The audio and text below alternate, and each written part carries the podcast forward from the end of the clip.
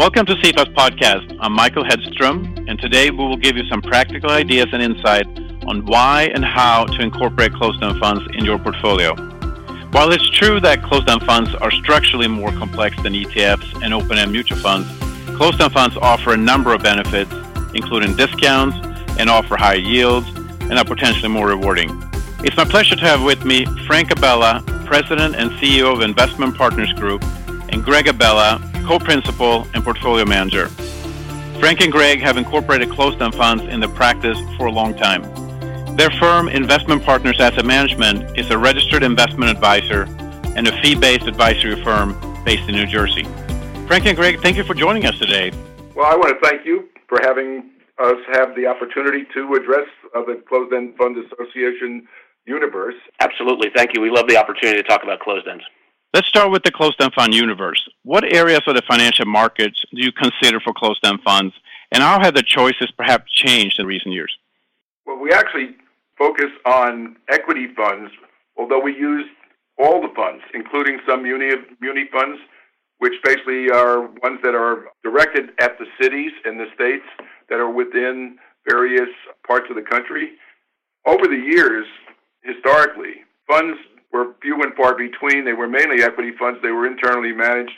And that's changed over the 40 years that I've been doing this as a practitioner from a wide array of investment choices today with significant focus on the part of some of the fund sponsors on debt offerings. So there has been an evolution. I think the evolution has come because demands of investors who along the way wanted to have some diversity and they also wanted to have choice and the sponsors reacted to that. And as a result, the industry has grown significantly from under 100 funds 40 years ago, well under 100 funds, to now well in excess of 600. There are also a, a lot of different asset classes that really weren't in vogue or in focus when I started in the business about you know 18 years ago. I came on board here. There weren't really publicly traded business development companies, for example, or closed ends that focused on a very specific area of the market, like master limited partnerships as you're trying to build out a diversified portfolio for a client, um, and you're using maybe some financial planning software, you've got to hit a lot of different buckets. And uh, the closed-end fund space, I find, is really helpful in that regard. You mentioned demand by investors. Investors often seek high regular income when investing in closed-end funds. What should they keep in mind when evaluating closed-end funds uh, and analyzing a fund's distribution, premium and discounts, and so forth? If you look at a fund strictly from the attribute of a discount, uh, you know, we're value guys and income guys.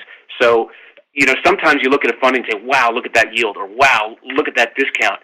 And uh, chasing a discount and chasing a yield sort of result in the same end result. And we've all probably been burned at one point in our lives or another, chasing what we think something is cheap and it gets cheaper, or something that uh, has a certain yield and it turns out that that yield isn't secure so you have to be uh, very diligent in your research to see if the either the discount is a result of something that's that's a historic attribute of the fund that has been there for a long time and there's no uh, incentive to change it, or if the yield is not really a yield, it's more of a return of capital, and that that's something that you have to be careful of as well. But sometimes sometimes look at discount or a um, a high yield can just strictly be from an exogenous matter, like a geopolitical event causes the market generally to drop and the bids kind of disappear in the closed end space, and that creates a lot of opportunity. Or, since many of them are income oriented, when yield spreads blow out, uh, some of the uh, closed end funds that invest in fixed income securities suddenly will drop in price, and you can you can get if the discounts really widen, you can get an extra year's worth of income just because you're buying at the right price. One of the uh, one of the things I think that we're pointing to here is that there's a sea change coming. It's as obvious as the Federal Reserve's posture, which has benefited income-oriented type investors because of low yields, and the fact that the drop in yields over a period of time has made that made these funds as standouts for inclusion in client portfolios if in fact the distributions that were being paid were actually earned. And what we have found along the way is that you have to pay very close attention to what is actually being distributed. And when you don't get just the net investment income, but you get some idea of what the investment manager thinks they need to support the stock in the marketplace. And they pay out some portion of the of the capital appreciation, whether realized or unrealized, mainly unrealized, that this isn't sustainable. So right now I think we have a problem that the Closed End Fund Association may be focusing on, and that is that where we've emphasized yield on the part of the sponsors, that yield may not be sustainable. So, like you said, there's a lot that you need to pay attention to.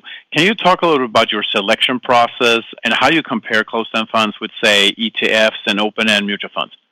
Sure. For the purposes of the process, in our case, it hasn't changed all that much because what we do is first and foremost, we look at the portfolio. If it's a portfolio that's made up of holdings, and you can easily do this, this is just take the 10 largest holdings in the portfolio in most cases. And if it's something that we think we don't have representation in in terms of inclusion in client portfolios, then it makes us look further. If it looks like it's adding a bit of diversity to us in addition to the fact that it's something we don't cover, then that's even another plus. Then we look at the track record of the manager. And we look at, at because each one of these companies really the fingerprint or the footprint is actually in there by taking a look at what the manager is favoring currently. Well, you know, it's a great point. There's probably never been an easier time to buy closed ends and research them because there's so many good sources of information. Like CEFA's website, for example, is a great place to go.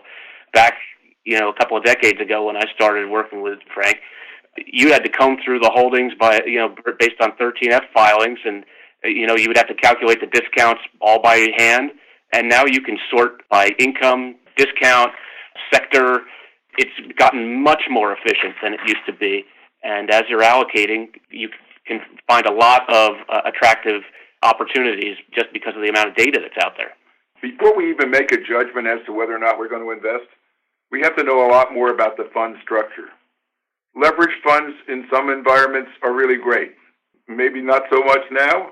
Uh, we're going to see whether or not that plays out. But it's a judgment about structure. We look at the sponsor and the sponsor's commitment to the space. Now, the ones I mentioned, the BlackRocks and the Aberdeens, Nuveen. Uh, the Nuveen, those people are in this game to play. So we understand them. We also understand that they are committed to the space and therefore they do things which are basically right by us as investors. So there's an alignment of interest. That's key and important to us. The level of return that we're seeking is an absolute return as opposed to a relative return. So in many cases, what we're looking at is whether or not we can forecast what that portfolio might do under a number of circumstances. And so we try to risk test the portfolio that is currently in place. And then, unlike a lot of others, we try to have dialogue with the actual portfolio managers themselves.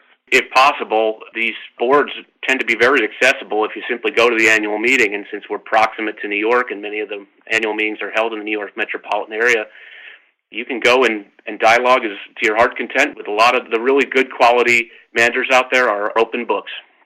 They're more than happy in some instances as long as you stay on a professional plane with them. They're quite confident in what they know they can impart to us. Not saying what particular securities they're going to buy, but the areas that they find interesting in investing. For us, that's a guidepost. It also suggests a lot more of the transparency that I think you can do in this space, which you can't do in necessarily, and certainly can't do in ETFs. And, and in the open end space, I wouldn't say that there are too many open doors in the open end space. There is in the closed end. We buy closed end funds normally in a inclusion in a portfolio is built around a core belief that we have. And so we could easily put closed end funds in after we've done a lot of research to determine whether or not our belief system is being validated by the actual managers. In an ETF sense, you can plug these in, but the view is that most of them are passively managed, although there are some actively managed ones. But we're not getting the same type of inclusion opportunity that we feel we have with the closed-end funds. Another important aspect is that in open ends and ETFs, if there are heavy redemptions, those securities that are underlying in the portfolio have to be sold. In a closed end, that's not the case. If they can be tactical and, and maintain long term holdings without having to hit the bid just because investment fervor is, or there's a large redemption, or the investment fervor temporarily abates.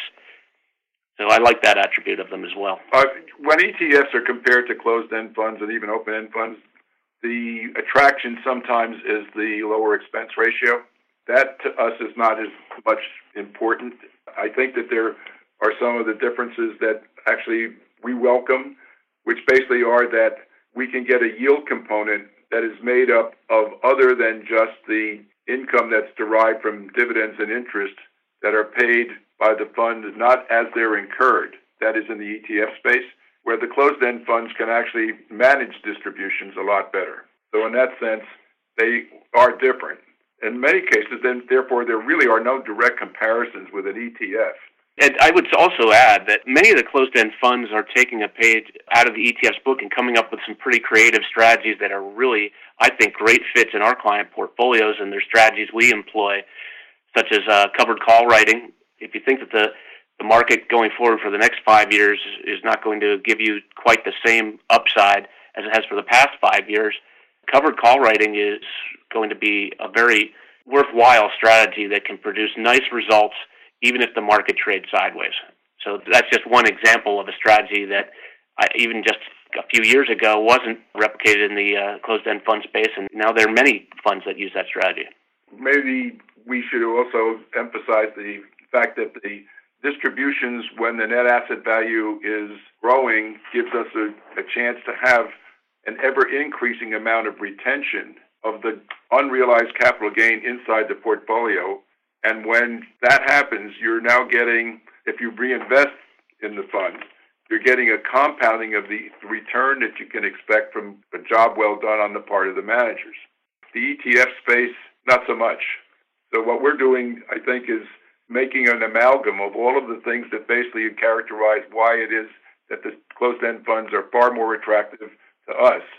The comparison with open-end funds the plan sponsors basically are spending a lot of dollars advertising the rest of it on their open end fund platforms. Uh, maybe not so much in the closed end fund space.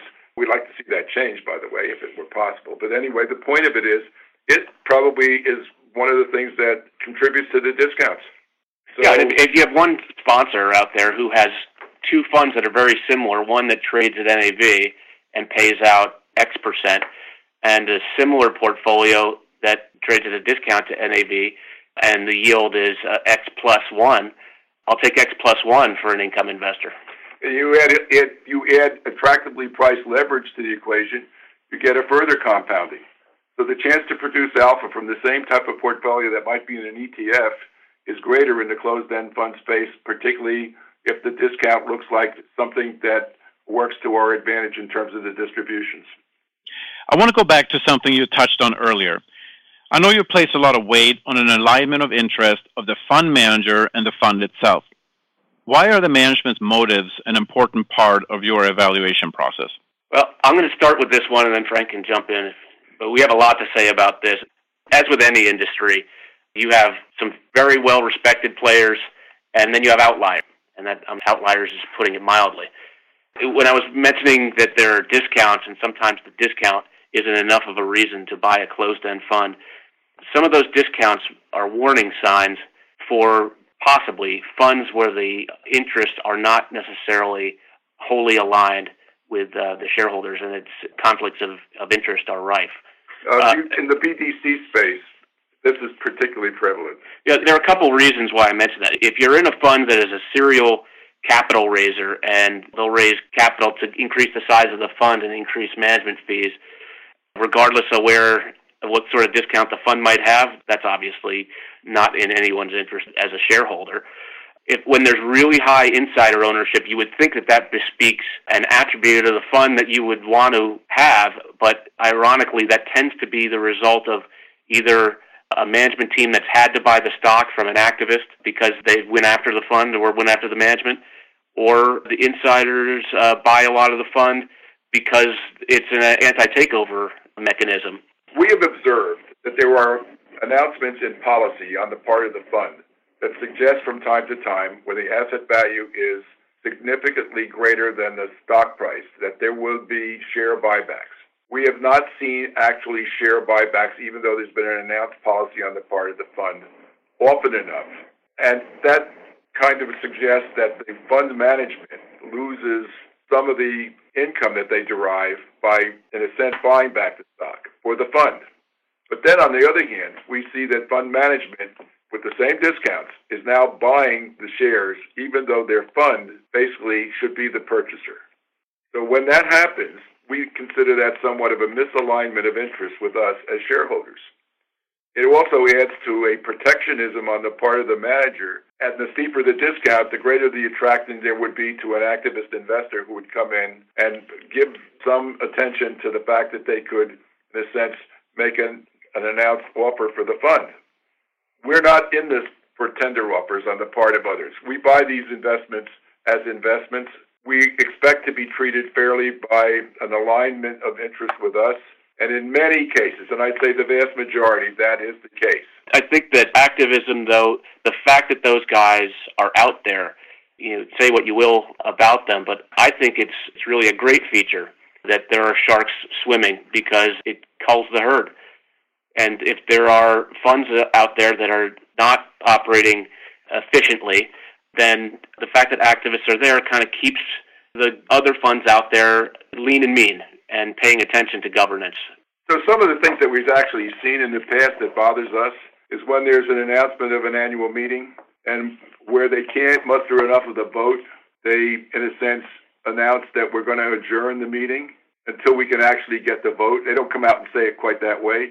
And then they never tell you when the new meeting is actually going to take place or where it's going to take place. We've seen that on a couple of occasions, and of course, it speaks volumes about whether or not management is interested enough to have its shareholders actually participate in the future governance of the fund. The pity is that the fact that there are not that many outliers out there, but they're there. And I think that they impact the rest of the industry and it reflects poorly sometimes on the industry itself when you really not most you know I, I, governance is obviously it's a very important issue it's something we pay attention to it isn't the only thing you should evaluate when evaluating a fund, but knowing that you're investing in one of the funds managed by a, a very reputable firm, it's a good thing to have as when you're evaluating a fund. But I want to make sure that it's conveyed that they're mostly in the closed-end fund business, very, very good managers out there, and there are uh, many great funds to choose from. So just that there are outliers isn't enough of a reason to avoid the space entirely. It's just one more thing eh, as part of your due diligence to consider. Greg and Frank, you've given us a lot of food for thought today. Any final thoughts? Well, for one, investing is both an art and a science. We believe that if we are doing this as researchers, he who seeks often will find. And to do this and invest in this space intelligently, you really need to do the work. Or in the alternative, you need to find someone you can trust who's done the work and can advise you. The complexities can be overcome. All you need to be able to do, however, is to make the determination in your own mind as to what weight you want to put on most of the things that we basically have discussed. And management to us is important, sponsorship is important, the fund's attitude towards its stockholders is very, very important. And with that, there's plenty of opportunity in the closed end fund space for any investor to take advantage of. I would say that if, whether you're an individual investor uh, an advisor such as ourselves. The closed-end fund space just provides a very diverse hunting ground to allocate a diverse portfolio over many asset classes and accomplish a lot of objectives, particularly for an investor that's looking for uh, income. So, you know, this is this is an area we've been investing in for decades, and I imagine as long as there is a closed-end fund space, we'll be in it. Greg and Frank, I want to thank you for taking the time to be with us today. We appreciate hearing your perspective from the field and ideas on how advisors and investors may tap into the opportunity in closed-end funds. Thank you so much. Thank you. For more information and insight about closed-end funds, please visit us at CEFA.com. Thank you all for listening. This concludes our podcast. Have a great rest of the day.